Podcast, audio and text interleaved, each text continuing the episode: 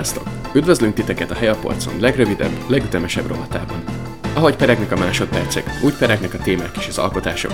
Egy műsor a napokra, amikor tényleg minden pillanat számít. Kapaszkodjatok, mert indul a daráló.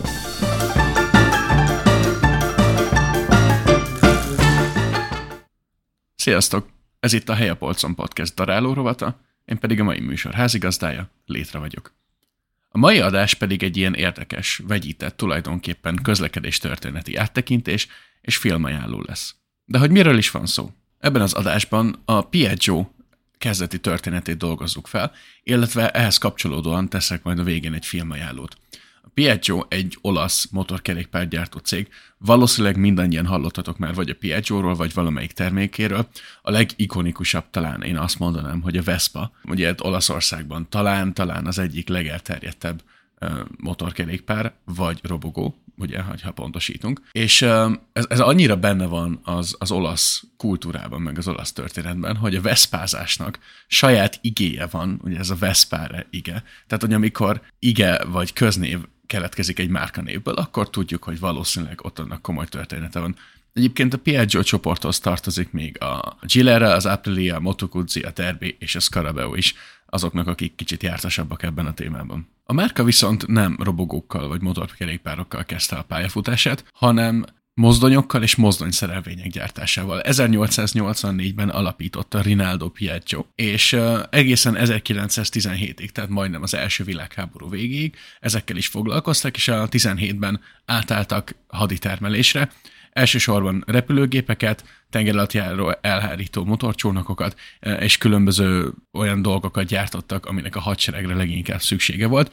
Eredetileg licenszek alapján, később Piaggio-nak a saját tervei alapján. Rinaldo Piaggio egyébként 1938-ban hunyt el, és a cégnek a menedzsmentje így a két fiára, Enricóra és Armandóra szállt. 1940 táján, ugye itt szintén háborús évekről beszélünk, a Piaggio vonatokat gyártott, tengeralattjáról szükséges alkatrészeket, repülőgépmotorokat, teljes repülőgépeket, teherautókat, villamosokat, buszokat, és bármilyen más kiegészítőt, amikhez ehhez szükség volt. Pont Ederrában volt egyébként ez a gyár, amit lebombáztak a szövetségesek a háború alatt. És miután véget ért a háború, Enrico, ugye Rinaldo-nak az egyik fia, úgy döntötte, hogy ő ezt a gyárat újra akar építeni, viszont mivel véget ért a háború, ezért eltér a haditermeléstől, és más irányba diversifikálja a Piaggio-nak a portfólióját. És itt a háború utáni Olaszországban nagy igény volt arra, hogy az országot, az embereket újra mobilá tegyék. Viszont volt egy hátránya, hogy az embereknek egyszerűen nem volt pénze. Tehát az autó a legtöbb embernek nem volt opció, de még a drágább motorkerékpárok se. Illetve a motorokkal leginkább az volt a baj,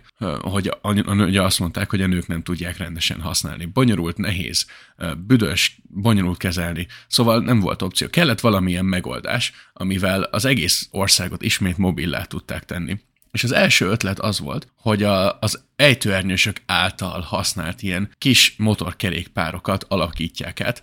Ezek ilyen 50 köbcentis motorkerékpárok voltak, hogy ezt lehetne használni, mert ez viszonylag olcsón gyártható, átállítható a termelés az újra felépített gyárban, és alkalmas lehet mindenkinek, aki csak simán közlekedni akar. Ilyen érdekesség, az első design a Paperino nevet kapta, ami az olasz elnevezése Donát kacsának volt, és ugye onnan jött az ötlet, hogy a Fiat akkor már kész volt a Topolinoval, ami az egérkét jelenti, és ez ugye volt a mai 500-as Fiatnak az elődje. Tehát az eredeti 500-as Fiat előtt készült apró népautó, és ennek a mintájára nevezték el volna Peperinónak, de Enrico Piaggio-nak nem tetszett a dizájn, nem, nem volt elégedett vele, és felkérte az egyik barátját, Corradino de Sánót, hogy tervezze ezt újra. Asano eredetileg helikoptermérnök volt, ő tervezte az első modern helikoptert az Augusta cégnek, és nem volt túl lelkes a motorbiciklikkel kapcsolatban, ugyanis túl nehézkesnek, kényelmetlennek találta őket, illetve azzal volt még baja, hogy egy-egy defekt esetén nagyon bonyolult kicserélni a kerekeket.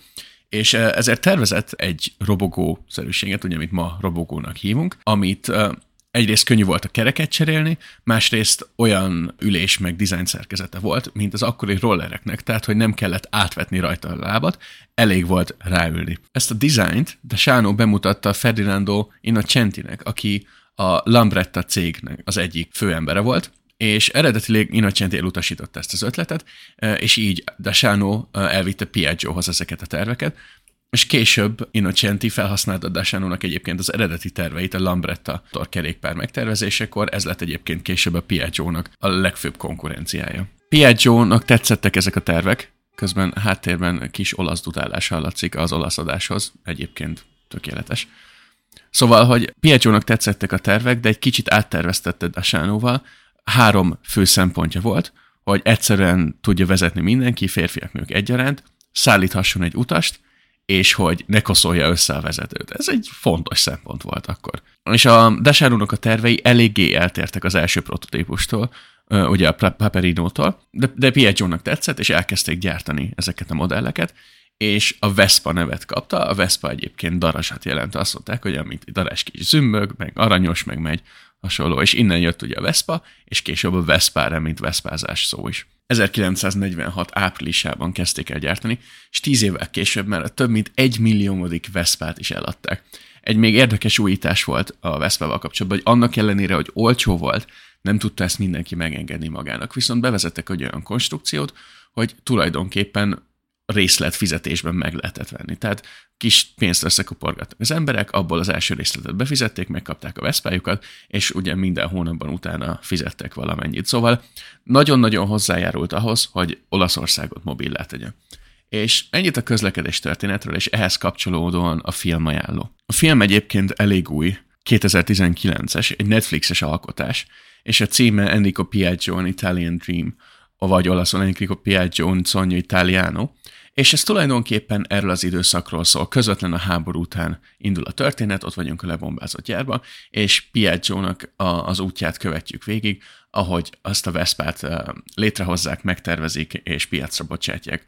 Nagyon mást nem mutat a film, mint amit így elmondtam az előzetesben, és hát arra gondoljatok, hogy ez nem egy dokumentumfilm egyáltalán. Azért vannak benne hajlítások rendesen, meg szerelmi történet, meg dráma, meg ellenség, meg femme fatale, meg minden van benne, és ilyen nagyon-nagyon ilyen olaszos, ilyen nagyon sok mézzel leöntött karamellbe forgatott cukormáz, de egy igazi, igazi jó hangulatú film, nagyon-nagyon kellemes. Egyébként nem tudom, hogy elérhető ez szinkronnal. Én úgy tudom, hogy csak olaszul érhető el, én is úgy láttam felirattal. És ha érdekel ez a sztori, ez a Vespa mögött sztori, kicsit ilyen ajándékcsomagolásos keretben, akkor nézzétek meg mindenképp, mert egy nagyon-nagyon kellemes, nagyon jó hangulatú, nagyon nézhető film, és ez az egész olasz millió nagyon-nagyon sokat hozzátesz.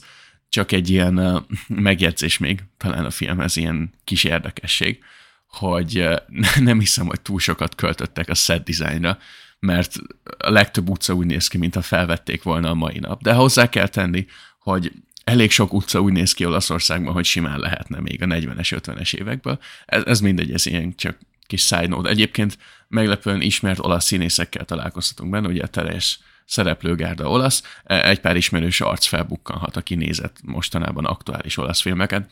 Szóval összegezve az egészet, a filmről nem mondanék többet, mindenképp ajánlom, jó hangulatú film, egyszer megnézed, nem az lesz a film, amit megveszel tíz dobozban, és kirakod a polcra, mert hogy úristen, mekkora filmtörténeti alkotás. Egyszerűen jó hangulatú egy vasárnap délután, egy ebéd utáni kávéhoz tökéletes megnézni.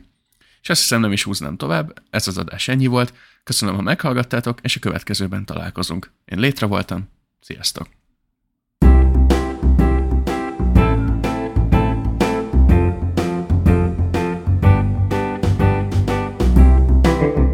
Podcastünket megtaláljátok a Spotify-on, a Soundcloud-on és az Apple podcastokon is. Infokért, képes tartalmakért kövessetek minket Instagramon, és minden véleményt, meglátást, kérdést szívesen fogadunk a helyapolcunkat gmail.com-on. Következő adásig pedig csináljatok még egy helyet a polcon. Sziasztok!